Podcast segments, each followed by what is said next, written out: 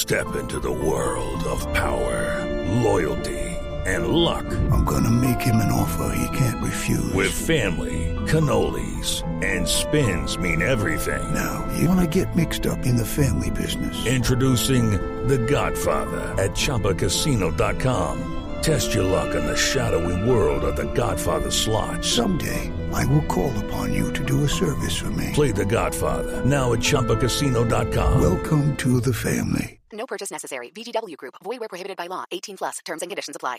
It's time for today's Lucky Land horoscope with Victoria Cash. Life's gotten mundane, so shake up the daily routine and be adventurous with a trip to Lucky Land. You know what they say, your chance to win starts with a spin. So go to LuckyLandSlots.com to play over 100 social casino-style games for free for your chance to redeem some serious prizes. Get lucky today at LuckyLandSlots.com. Available to players in the U.S., excluding Washington and Michigan. No purchase necessary. VGW Group. Void where prohibited by law. 18 plus. Terms and conditions apply. So, Joe, I don't know if you're aware, but today is October 5th. 2021, and there was a significant event that happened about 6 months ago. 6 months exactly. To the day, yes. Yeah. 15 days before my son was born. So he's never lived in a world where Baylor wasn't a national champion. Right? He's not. Yeah, I mean, born a national champion. Dex Hinton said it perfectly. It's just different. You're just built different when you're born a champion. I have to say, like, April 2021 is probably my favorite month of all time. My son was born. Baylor wins a national championship. You just can't beat it. Absolutely. It was, I'm still kind of riding the high of, like, when I see, like, basketball posts, I'm just like, you know, you can't take that away from Baylor fans that they have a national championship when a lot of teams don't. So they don't get that that satisfaction. It's a giddy feeling, right? Like every time I see it or I'm reminded or somebody tweets about it, it's like, yeah.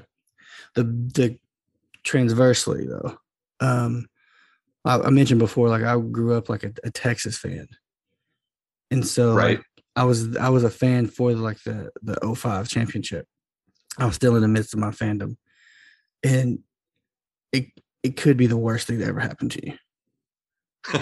That's true. From that point forward, it's like, yeah. If you don't get back there, it's like you're just not living up to expectations.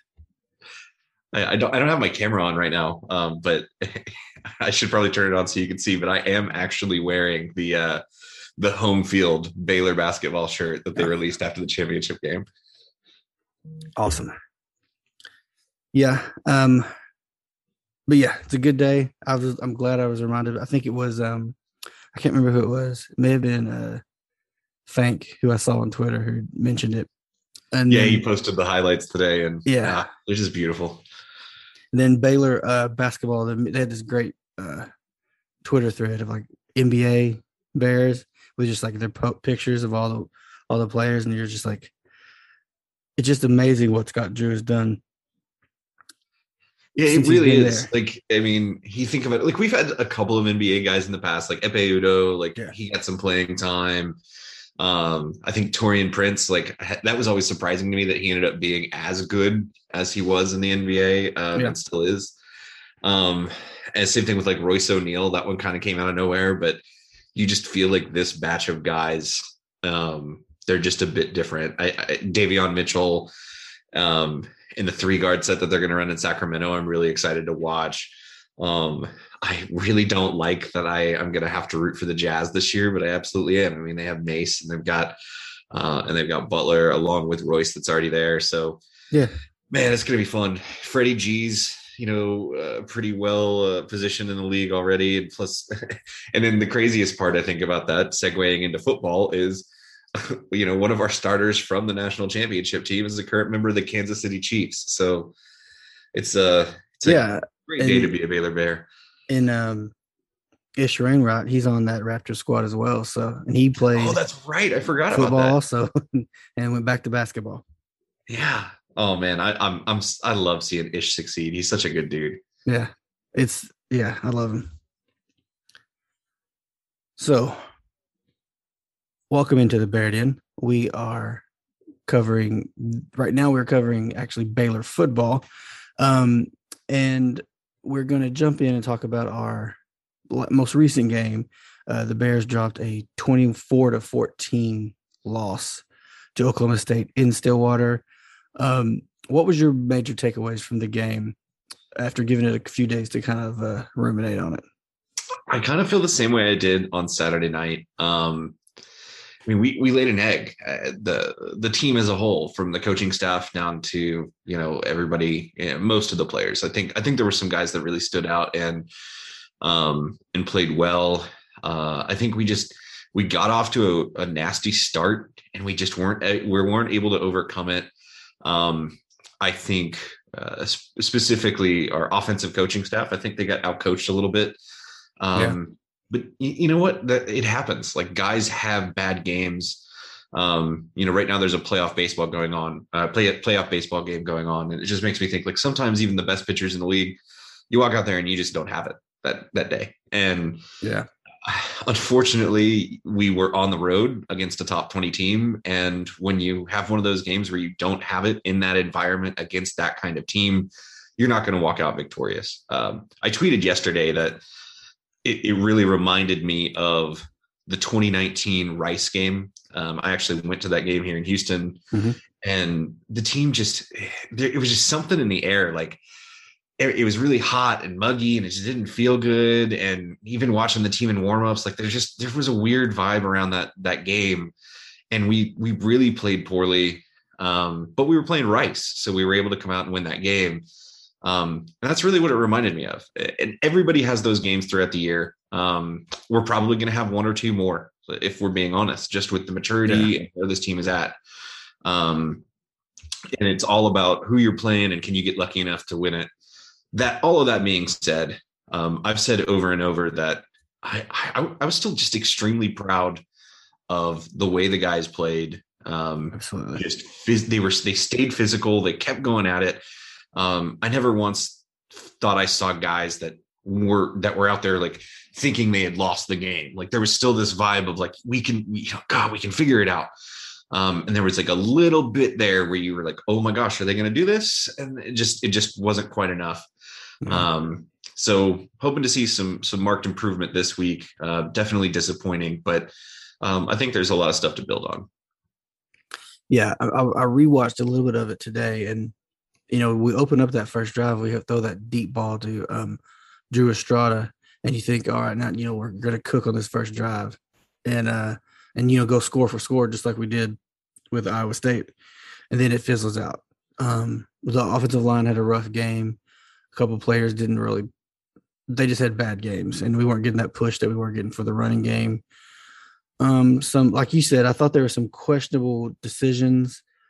Obviously, I think Abram Smith was the hot running back, and I probably should have got more carries. Ebner finished with, like, 0 yards, so he had a rough day. He looked a little off just from the jump in the return game on the offensive side. Tresson just looked like he just didn't have his stuff on Saturday. And like you said, you're going to have those games. I mean, I wasn't, like, super bummed about it because – like you said, we kind of, like, stayed in it, you know, kept it close. Defense kept it close, because the way we were playing, that could have got away from us real quick. If they would have gone score after score, and then that, you know, we could have gone and half it. It could have been 28-0. So I think on that front, that's good. You just need to, you know, fix what can be fixed. I don't mind, like, the Matt Jones penalty stuff, because it's like you're playing right up to that line to where you're being super aggressive and you want to play fast, and things get said and then you react. And so it happens. So that's an interesting point. I've seen Matt Jones get a lot of criticism, but I watched that play over multiple times, and I thought in real time it was a late hit. But no. I still wonder, like, if there was something that, if it wasn't the hit, if it was something else, because the ref threw the flag so late. I feel like I think it was So I was watching it. I had it was on like 4K, you know, on YouTube TV. Yeah. And so the hit was inbounds. It was a clean hit. They went out of bounds.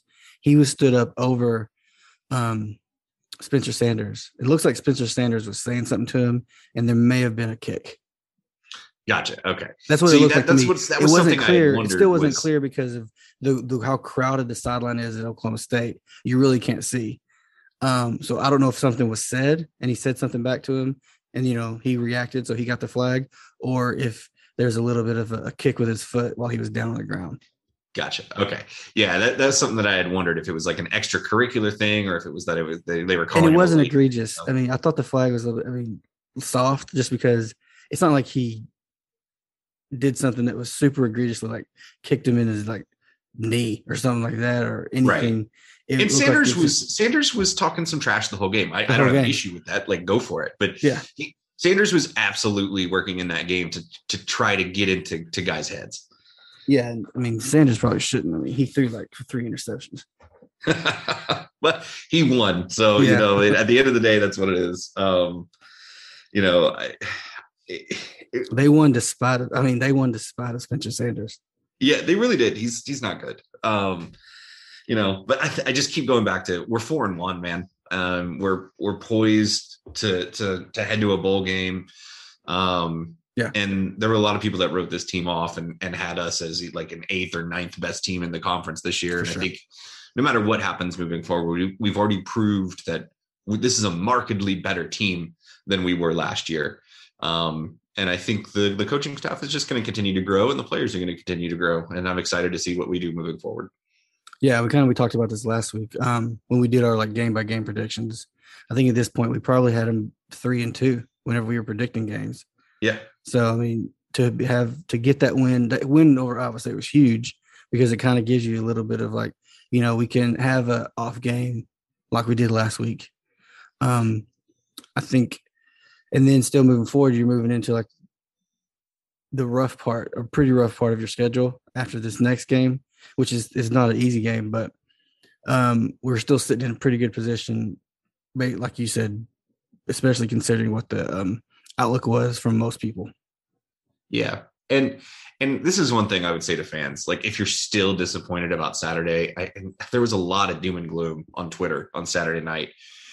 If we flipped the Oklahoma State and Iowa State games, if we had played this game against Oklahoma State in week 4, you know, coming off of the Kansas game, yeah, I think people would have been disappointed and people would have been like, oh no, we're in trouble about it. You know, there was still been the same level of criticism, mm-hmm, about the things that deserve to be criticized. But I don't think there would have been the whole like kind of sky is falling feeling out there if we had come out in week 5 and did what we did against Iowa State. I always like to think of things in context, because somebody even mentioned to me on Twitter, like the more games you win, that changes the fans' expectations. I just don't see it that way. I see it as you look at your season as a whole. And do you think that based off of what you expect out of your team, are they performing to that level, below it, or above it? And even with that poor performance, you know, you tell me historically how many times Baylor goes into Stillwater and plays the worst game that they've played all season long, and they, yeah, only walk out losing by 10. Like, that doesn't happen often. So no. This is a team that like boat raced Baylor last year. Like, granted, Baylor was missing like a ton of people, but still. Go back to when we had a Heisman Trophy winner on our team and ask, yeah, how we did in Stillwater. Absolutely. So stay in there, Baylor fans. I think it'll get better for you. For sure. All right. So you want to move on to our picks for this week. I'm going to kick it off with, we have another Thursday night, or another early game. University of Houston travels to New Orleans to take on Tulane. Houston is a 6-point favorite. That game is Thursday night. They have FPI has them as a 69% favorite to win the game. What do you think is going on in this game? Well, I'm going to take U of H to cover in this one, and just so you guys know out there, there's only 3 Big 12 matchups this week, so we're going to make, yeah, sure we're absolutely covering the new Big 12. Absolutely. But yeah, I look at this game like I didn't think too highly of Houston after they lost to Tech, and that was mainly because at that time I didn't think too highly of Tech. But Texas Tech done a little bit since that game to impress me here and there. I mean, throw out the Texas game. That was just a rough weekend for them, but Tulane's not awful. And I absolutely love some of their uniforms, but I think U of H can win this game by a touchdown. So I'm going to take U of H to cover. Like you said, FPI gives them a 69% chance to win. So I generally listen to that. I think U of H will at the very least win the game, but I don't think it's too much of a stretch to expect them to win by a touchdown. Yeah. And I'm right there with you. I'm going with UH. I think a couple years ago, I think 2019, this game was crazy. And so it has the potential to be that way as well, especially anytime Houston plays. There's a chance where like something crazy is going to go off the rails. But I think Houston is a good enough team to beat, to cover the 6 points. You'll beat them by a touchdown. And to New Orleans, you know, I think it'll be a fun game to watch. I'm really excited about this game on Thursday. Yeah, absolutely. All right, let's move into – let's just go ahead and get the big boy out of the way, shall we? The game that unfortunately kicks off at the same time as our game this weekend. One of the oldest and most classic rivalries in the history of college football, the Red River Showdown or Shootout or whatever the S is that they're going to call it now. Oklahoma versus Texas. We've got Oklahoma as a 3.5-point favorite in the Cotton Bowl. FPI's given them a 57% chance to win this game. So both Vegas and the computers kind of look at this as almost a toss-up. What do you got? I am going to go with – first of all, I want to say it's very brave of us to have an SEC game on our picks. I'm going to steal a joke from the 10-12 podcast and use it. Yeah, I think I have OU. I think you said it's like a 3.5-point spread. Yes. And it's like you said, it's basically a toss up. I'm going to go with OU. I still doubt Texas. And I just think OU is, until they can kind of prove me wrong, I think they're still far and away a better team than Texas at this point. And I think they'll cover that. I think they're at least a touchdown better than Texas. So yeah, I'm going to go with OU and to cover the 3.5-point spread. So I would agree with you if Oklahoma was playing the same group of guys and they didn't have Texas across their chest. Like if it was Baylor or even like a Notre Dame or somebody else, when you throw Texas on those uniforms, in most cases, it doesn't matter how good Oklahoma is, and vice versa. It doesn't matter how good Texas is compared to Oklahoma. This game just always feels like it's a dogfight. Now, that being said, I know that there are times where Oklahoma has won big and Texas has won big in the past, but it's Texas's turn, and I'm taking Texas straight up in this game. I think Texas wins. I've been saying that for a couple of weeks that, you know, Texas, they've got the players. It's just about how they put it together on the field. That Arkansas loss kind of looks a little bit worse than it did a week ago after that Georgia game, but I think Georgia might be the best team in the country. Yeah, for sure. So take that with a grain of salt. But, you know, I think over the last 10 years or something, it was Texas, Oklahoma, Oklahoma, Texas, Oklahoma, and who won the game. So I feel like it's just Texas's turn in the pattern. I think it's going to be a very close game. Oklahoma's a 3.5-point favorite. It wouldn't surprise me if this game is Texas by 1 or 2, but I do take Texas just straight up to win the game. And I think it'll be a fun one. Unfortunately, I won't be watching it because I'll be watching our game, but yeah, you know, we'll see what happens. Well, I think Texas just in that TCU game, they got the ball several times in the red zone, and either they couldn't put it in for it. A touchdown. They settled for a field goal. And I think at one time they went for it. It was like 4th and goal from like the 2, and they couldn't get it through.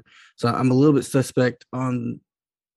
And I know TCU's defense is good, but OU's has a good defense statistically as well. So I'm a little bit skeptical of Texas offense, especially the red zone efficiency offense.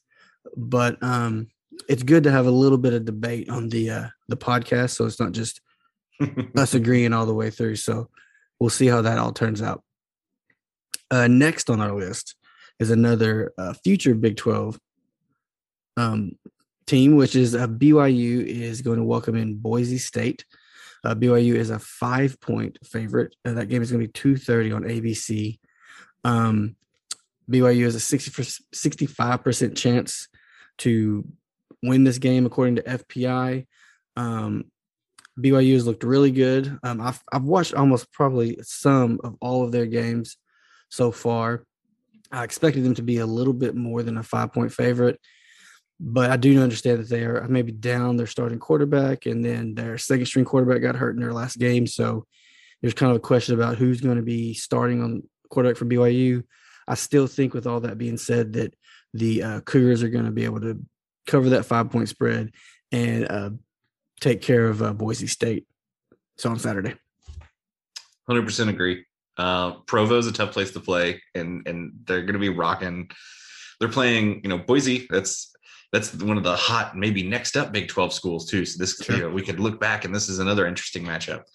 I've watched Boise play a couple of times. They're okay. Like, they're pretty good. They're not Chris Peterson Boise of old. And I'm very similar to you. I've watched, I think, at least a quarter or so of every BYU game this year.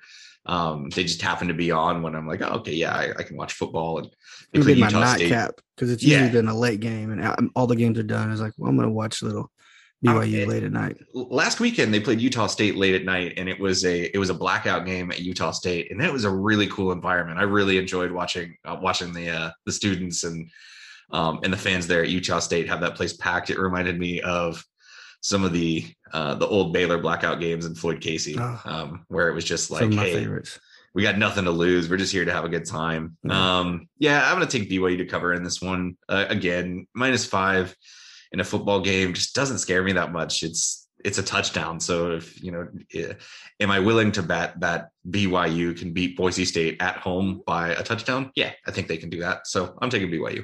Yeah, this game's going to look beautiful at that in the mountains in Provo, and at 2:30 p.m. on ABC. I mean, this would be a great game to watch.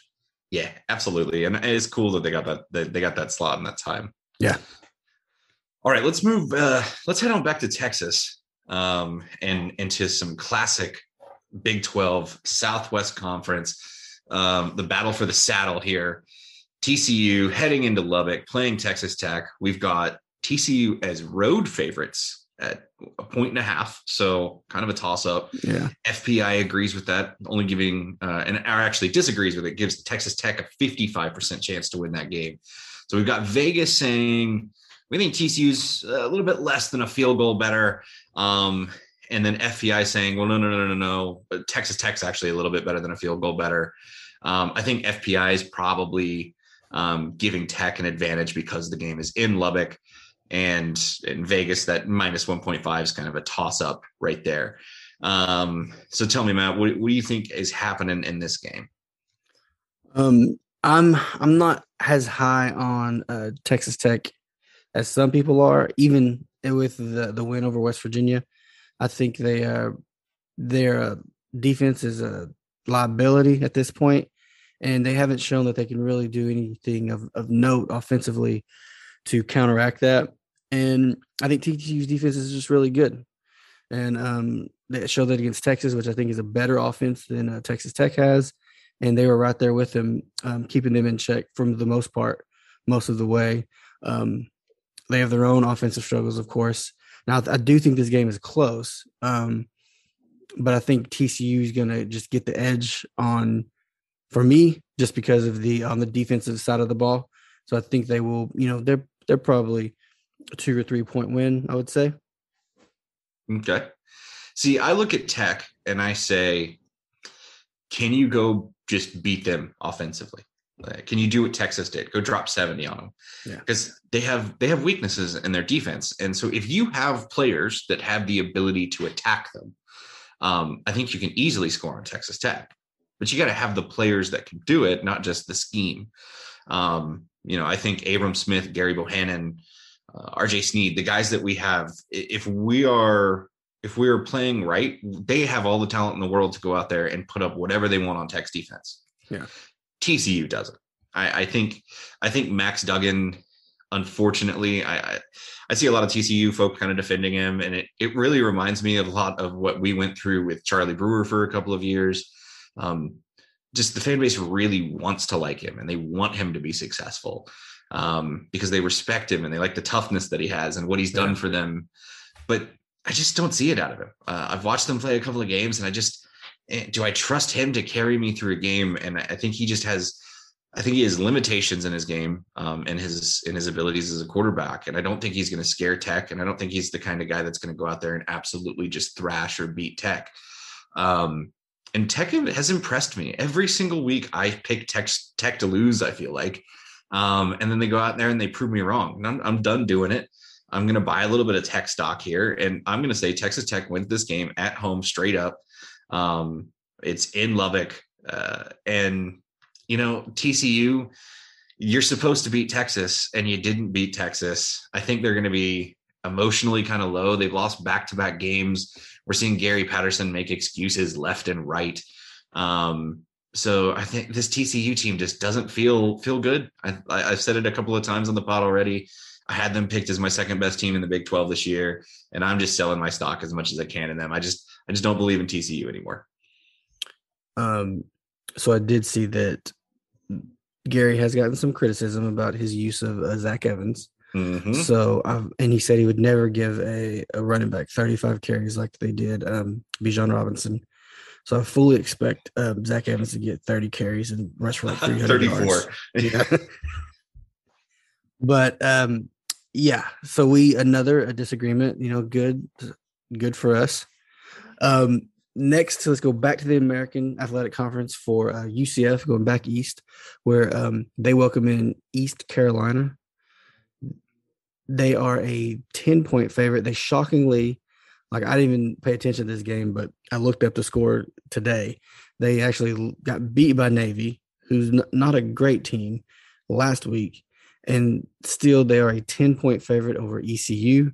They've been relegated to ESPN Plus. A 5 p.m. game on ESPN Plus. FPI still has them as an 81% chance to win this game. And I think all that's correct. I think ECU, while they've made strides, they're not nearly as good as UCF. I think UCF's easily a 10 points better than East Carolina. And I think they'll cover that and win this game. Yeah. I mean, ECU, they don't move the needle for me. They barely beat Charleston Southern in a battle for the Pirates right there, because the East Carolina is the Pirates and Charleston Southern is the Buccaneers. Why doesn't that one get talked about more? Because that's really super cool. They lost to Appalachian State and they lost to South Carolina, which there's no shame in losing to an SEC school if you're East Carolina. But South Carolina, not very good. Now, that being said, they've beaten Marshall, and they blew out Tulane. So that's kind of cool. But yeah, I'm going to take UCF to cover in this one. 10 points over really a middling to not good American Conference team versus what should be an above average to really good American team. I don't think UCF is the team that they were a couple of years ago. And if I had to pick one of the teams that's coming into the Big 12 that may struggle at the start, I would honestly kind of pick UCF. I'm excited about them joining, but they caught some lightning in a bottle, and they're going to have to kind of go through a rebuilding process. They remind me of where TCU was at before they jumped in, right? They had a Rose Bowl win, and they were known as the big, powerful group of five team, but then all those kids graduated, and they were kind of in that middling phase. They joined the Big 12, and it took them 2 or 3 years to really catch up. That's what I see out of UCF, but Eastern Carolina is not going to give them any trouble this week. UCF will win it by 14 or more. And like you said, FPI is giving them 81% and a 10-point game on 81%. I'll take that all day. Yeah. I think UCF still, their quarterback, Dylan Gabriel, he broke his collarbone against, Louisville, a couple weeks ago. So we're still on the backup quarterback, but even that, I think, like you said, East Carolina's a lower half of the American, so they should have no problem with them for sure. Yeah, absolutely. right, so we got one more game before we get to our crown jewel of the week. But we've got another new Big 12 member, and probably one of the ones I'm more excited about just because of how excited they seem to be about joining the Big 12. We have Temple heading into Cincinnati. Cincinnati coming off a big emotional program-defining win in South Bend at Notre Dame. Temple's coming into town. Cincinnati is favored by 29 points in this game, and FPI is giving them a 97.7% chance. Cincinnati last week was featured on NBC. This week they are getting the primetime 6 p.m. game on ESPN, so plenty of people are going to get to watch them. Does Cincinnati cover, or do they lay an egg? I would agree with FPI. I think that this is most certainly going to be a Cincinnati win. 29 points is just such a large number. Especially like you said, they're coming off of a big win over a big opponent on the road, on national television. So this kind of does seem like it could be like a letdown spot. Not enough for them to lose the game for sure, because I think they are head and shoulders better than Temple is right now. And it's just 29 points is just such a huge number for any team. I think that there will be a little bit of a lull, and Cincinnati will eventually, overcome that and win by probably a couple touchdowns, but I don't think they're going to win by close to 30 points. And like you, I'm excited about Cincinnati. They become one of my favorite teams to watch that are not in the Big 12, not named Baylor. I watched all of that game last week. I loved every minute of it. I think they win, but I think Temple covers the 29 points. We are in agreement here. Temple, they do have a penchant for giving up a ton of points. They let Rutgers score 61 on them. They let Boston College drop 28. But they held Akron to 24. They played Wagner. Big scary Wagner. I know they held them to 7 points. And then last week they played Memphis, who was a pretty solid team. And they won that game 34-31. I don't think there's any chance Temple wins this game. But yeah, I'm with you. 29 points. That's a lot. That's more than 4 touchdowns. I could easily see this kind of being a game where Cincinnati is up by 21 in the fourth or something, and they're just kind of taking their foot off the gas, running the football a little bit more, just working the clock. They're far and away the better football team, and I think Cincinnati they're very good defensively, and they can lean on that. Luke Fickle's a great coach. Cincinnati also has a great quarterback. But I think that's what they'll do. I think they're just going to be able to prevent Temple from scoring a bunch of points. They'll grab control of this game early. They'll be able to control the line of scrimmage, run the football, and I think this will probably be a pretty fast game that won't last a very long time. Cincinnati will control it, and they'll probably win by 21-24. And finally, the game of the week, we have the West Virginia Mountaineers traveling to Waco to take on our Baylor Bears. Baylor is a 3-point favorite. That game is going to be on FS1 at 11 a.m., a bright and early kickoff. Right, FBI has Baylor as a 62% favorite to win this game. And Baylor's coming off, like we talked about, that tough loss with Oklahoma State. West Virginia is coming off an equally tough loss of their home loss to Texas Tech last week. How do you see this thing shaking out, Joe? Well, first off, I do have to announce that I will be in person at this game. This was the game that I picked pretty early on in the year, just based off of some people that I knew that were going. That I would do everything I could to make it to this West Virginia game, and so I've had plans on heading into Waco for the weekend for a long time. But even bigger news: sometimes in life, you think I'm going to try something, and the worst that can happen is the person can tell me no. Yeah, there's no downside to trying this. So for those of you out there that are listening, I decided that I would apply for a media credential for the West Virginia game. I was already going to be there. I already had a ticket. Already had plans to go to a tailgate, everything. So I wasn't trying to get anything for free. I just thought, hey, maybe I can make it up into the press box. That'd be pretty cool. You cover Baylor here? Yeah. And so that's what I did. I went on, there's an online form on BaylorBears.com. It asked me for my information, who I was with. I put the Bear Dead pod. It asked me who my editor was. I gave them Matt's name and email. And in a couple hours, I got an email from Baylor saying, here you go. Here's the information. There will be a media pass waiting for you at will call. And these are kind of your instructions. So I will be representing the Bear Pod in the press box. I do promise everyone that I won't act a fool. I will dress appropriately and accordingly. I won't have a bunch of Baylor gear on up there, and I will absolutely behave myself, because the last thing I need is to not be able to request one of these again in the future. But I think it'll be a really cool experience. That being said, on to the game itself. As you said, Baylor's a 3-point favorite. We are at home, so that kind of means, in my mind, Vegas is looking at this as a toss-up. FPI gives Baylor a little bit more than that at that 62%. I think Baylor covers. Dave Aranda and his post-game comments and some of the other comments that I've seen since the game from him, they were really, really reassuring. He's mature enough to understand kind of what went wrong. He talked about the competitive maturity of this team. And I think there was a little bit of, we came off a big win. We had that emotional high, and you kind of get a little bit of swagger, right? And you puff your chest out a little bit. Yeah. And when that happens and you get punched in the mouth the next week, it's hard to get up from that punch in the mouth and take haymakers and swing back. And I think that's what we ran into. I think maybe we rested on our laurels a little bit. Maybe we got a little bit too big for our britches. We drank our own Kool-Aid, and we weren't just quite ready mentally to come out. And then beyond that, Aranda has talked about some of the things that they saw on tape and some of the decisions that they made as coaches and where they need to be to improve as coaches. I look at Aranda almost like a computer. He's a football computer.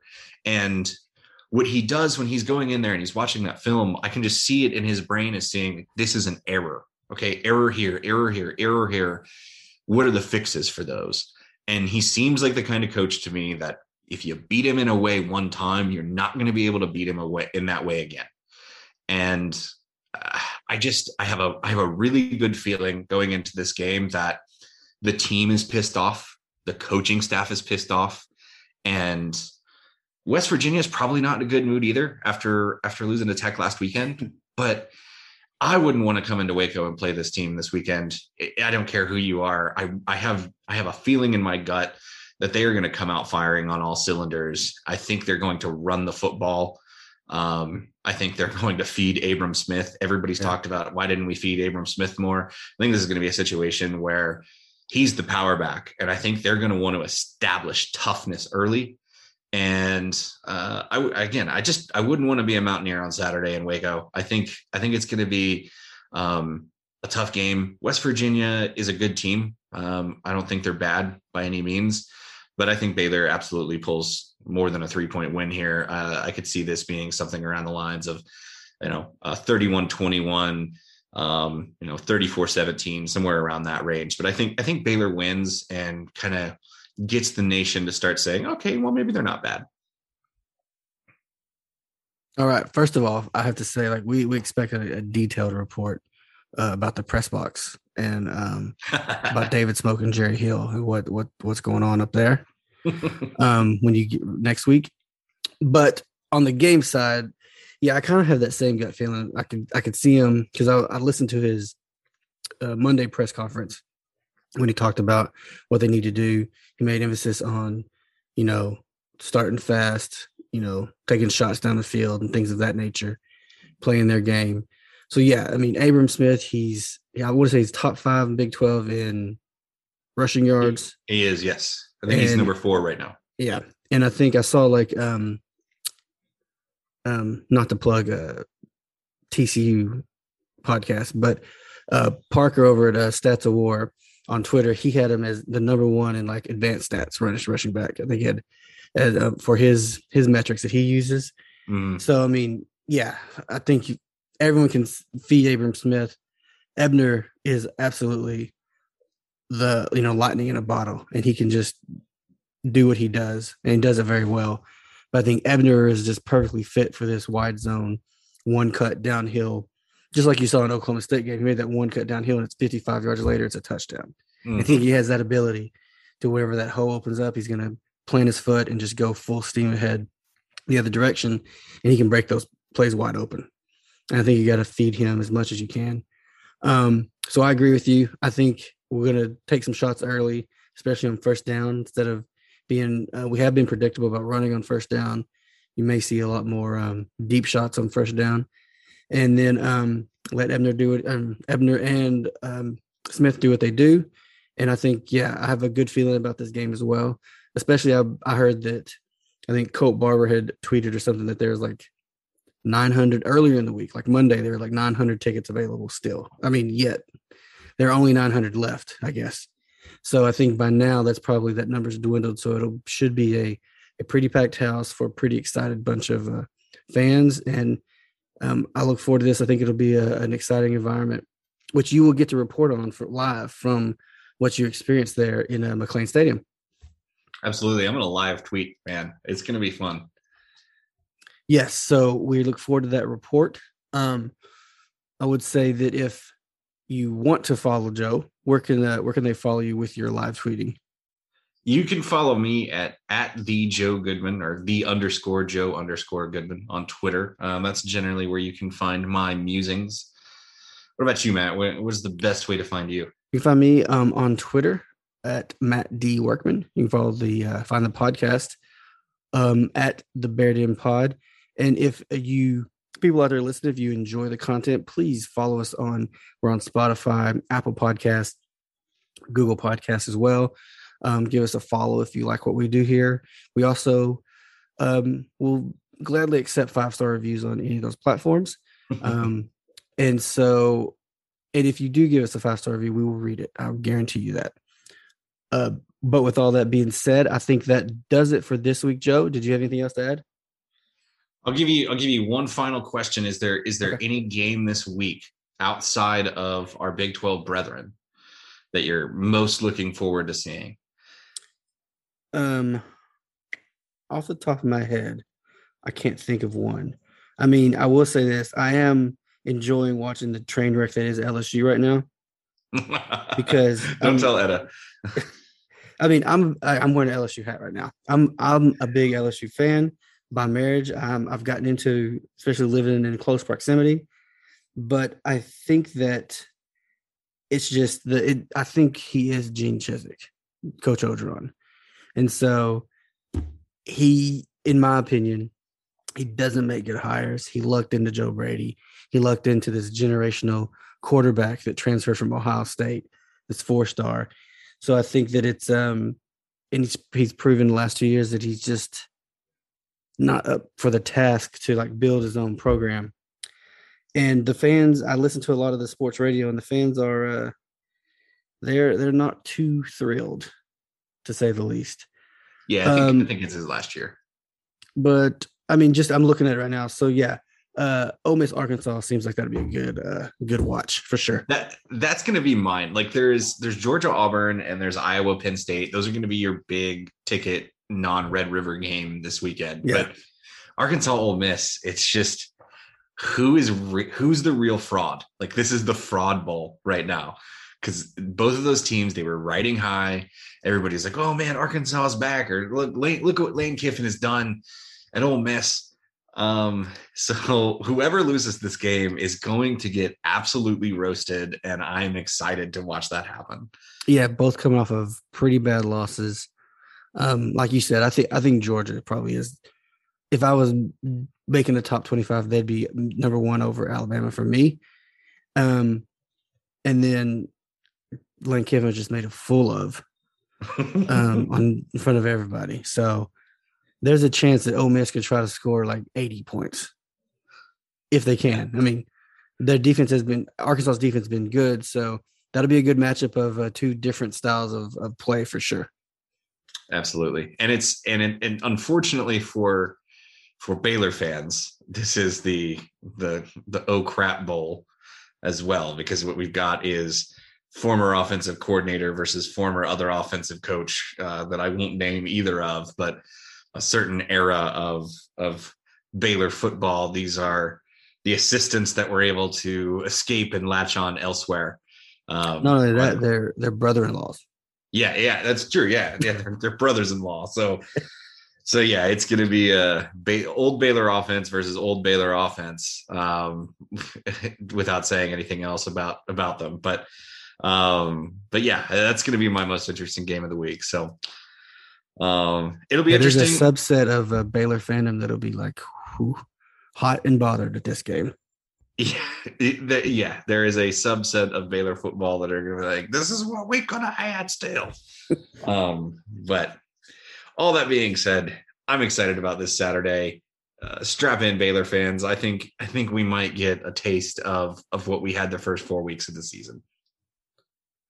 All right. Well, until next time, Joe, have a great weekend and Sick and Bears. Absolutely. Talk to you soon, man.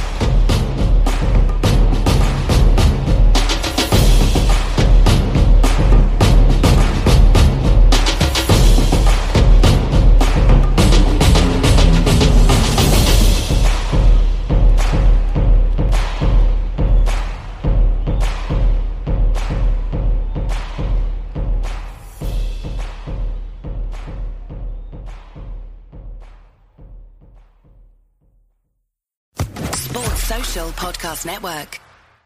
Step into the world of power, loyalty, and luck. I'm going to make him an offer he can't refuse. With family, cannolis, and spins mean everything. Now, you want to get mixed up in the family business. Introducing The Godfather at ChumbaCasino.com. Test your luck in the shadowy world of The Godfather slot. Someday, I will call upon you to do a service for me. Play The Godfather, now at ChumbaCasino.com. Welcome to the family. No purchase necessary. VGW Group. Void where prohibited by law. 18+. Terms and conditions apply.